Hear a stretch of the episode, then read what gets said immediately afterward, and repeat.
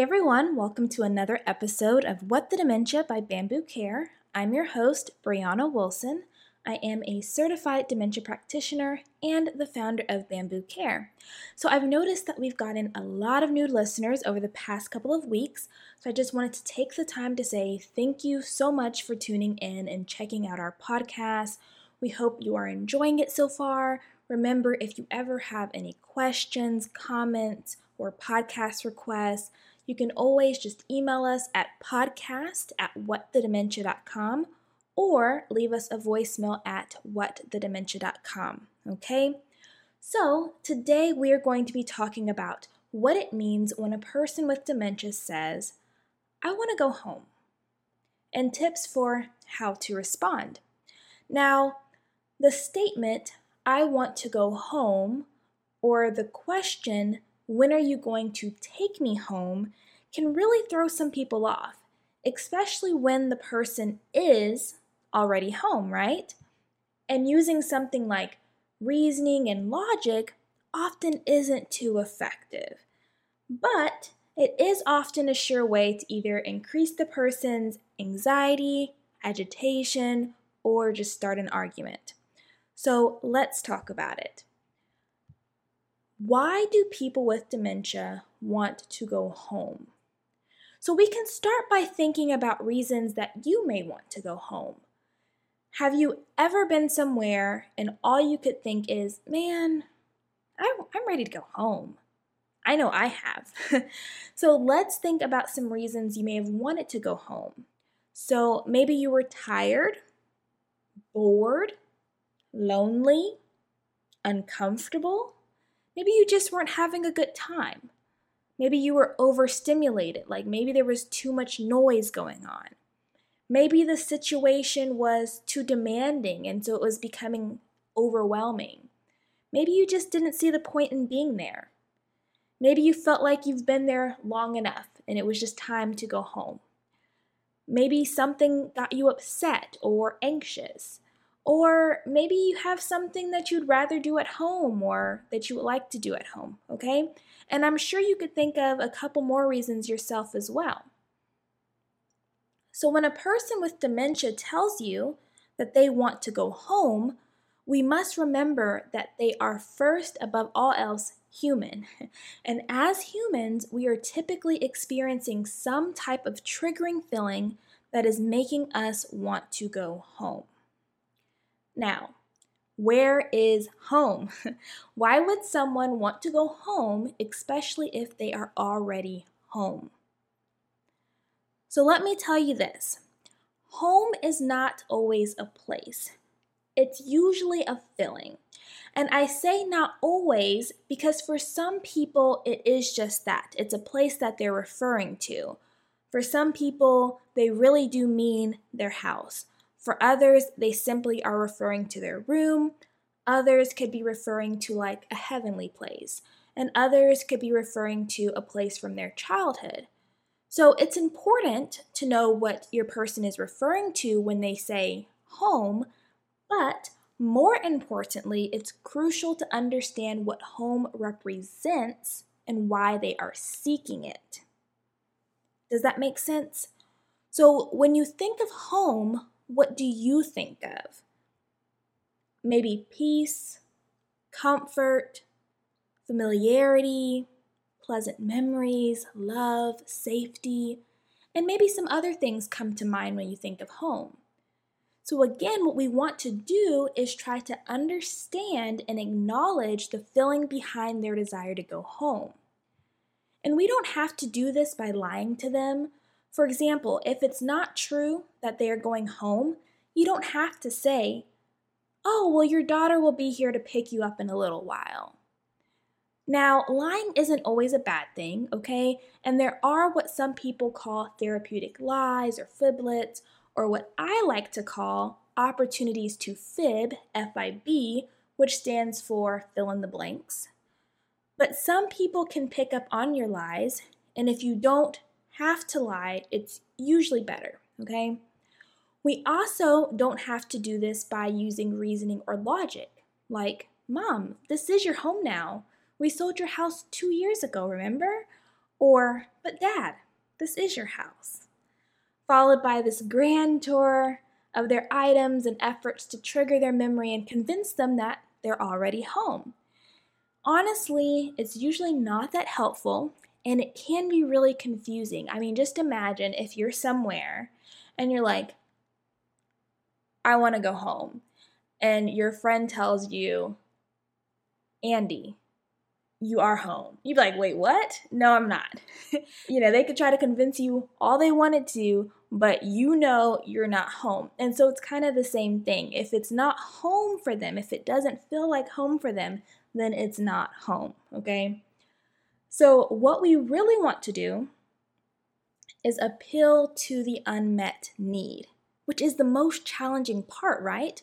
And sometimes it takes tuning in to random things they may have said or done throughout the day, or maybe what happened right before them asking to go home to give us a clue about what they may feel like they're missing and why they want to go home. But one way we can appeal to the unmet need without knowing right away what it might be is by validating their feelings. The easiest way to do this is to repeat back what they have said to us in the form of a question. So if the person says, I want to go home, you say, You want to go home. Or if the person says, When are you going to take me home? You say, You want to know when I'm going to take you home. This is the first step of letting someone know that they've been heard, that you're acknowledging that they want to go home. Now, after they respond, the conversation can take a number of different pathways. Now, I personally don't like to provide like scripts on this because if your partner replies outside of the script, oftentimes care partners have a really difficult time trying to improvise and navigate the conversation, which usually leads them to revert back to old habits, which is either lying or trying to use reasoning and logic, which again may not end too well. So, where do we go after repeating back what they have said to us in the form of a question? So, number one, and most important, is to be present. That means stop what you're doing and really join your partner in their moment.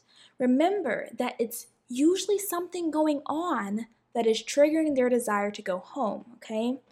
Number two, and just as equally important, is to try to talk to them in a calm, relaxed manner. You definitely don't want to sound irritated or bothered by their request to go home, okay? And then number three, you can try asking a simple question like, What's wrong? Or, Well, where is home? These two questions can lead you down like this pathway to greater understanding and it can be a little fun to dive in deep and find opportunities to shift the conversation in different directions. It also gives you deeper insight into what you should do next. So maybe they just need to be reassured and comforted, like a hug or holding hands or a soft blanket, a doll, a stuffed animal. Maybe they're hot or cold or in some other way just uncomfortable. Maybe they're feeling lonely and they just want someone to talk to or just be in the presence of. Maybe they're bored and they need to find purpose and feel useful, so you could have them help you with something. Maybe they need to get out of the house. When's the last time they've gotten fresh air, you know? So you could take them for a car ride, you could take them to the park, you could stop for some ice cream if they're into that, or bring them with you on an errand, things like that, okay? Now, I will say, asking questions and diving deep works really well for some people. But for others, hmm, some people will get really irritated if you start asking too many questions. Some people are just not into that talk, talk, talk, talk, talk stuff. And this may happen even more as language and comprehension becomes more difficult, you know? So you can ask a question still, but keep it simple. Engage their response. Does your question just cause more irritation or do they seem to be receiving it well? Okay? If it seems to be kind of irritating them or they kind of make a smart aleck type of remark to it, then switch it up and try to divert the conversation to something more interactive, like a snack, or putting on their favorite music, or suggesting going for a walk, or looking at pictures, or engaging in some type of activity together, okay? Things like that. Now, once you're able to move beyond them being adamant about going home, please, please, please do not bring home back up, okay? Stay in the moment that the interaction has brought you to. So, for example, you can start with this topic of home, but you don't want to end with the topic of home, okay? So, what do I mean by that? So, if the conversation is going good and you're now talking about, I don't know, their favorite food, something that's not directly related to home, don't then say, So, tell me about your home. it could end up being like this master reset button, and you may have to start from scratch. The point is not to talk about home per se. The point is to address their need and desire for home and then find an opportunity to shift that desire into satisfaction being where they currently are in the present moment. Whether that be by reminiscing about the past, to eventually things not directly related to home, or by being comforted in the here and now, or by feeling useful in the here and now, or whatever they are needing to be okay where they are. Does that make sense? So, I don't want you to feel like you need a script or like there's a right or wrong way to approach your partner wanting to go home because there's really not. The goal is, above all else, to validate their feelings, comfort them, and help them fill that unmet need. You know, there's that saying, there's more than one way to milk a cow, okay? So just open yourself up to trial and error. Keep a journal of your successful and maybe not so successful interactions. I know for some people this can be really helpful in helping them navigate the request to go home and future interactions, okay? And Guys, remember, as dementia care partners, what we want to do is try to create as many positive experiences as we can for both ourselves and our partners. So, if you just keep that in the forefront of your mind and just try your best, you've done enough, okay? Please try not to be too hard on yourself if the interaction goes left because it sometimes happens, okay? Just try again next time, all right? So that wraps up this episode. I hope this podcast was informative and that you learned something of value.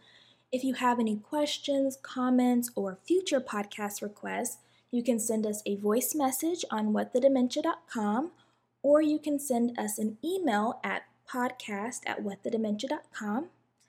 Thank you for joining us on another episode of What the Dementia by Bamboo Care. We look forward to catching you on the next episode. Take care, and until next time, stay strong, carry on, and remember, you are not alone. Bamboo Care is always here.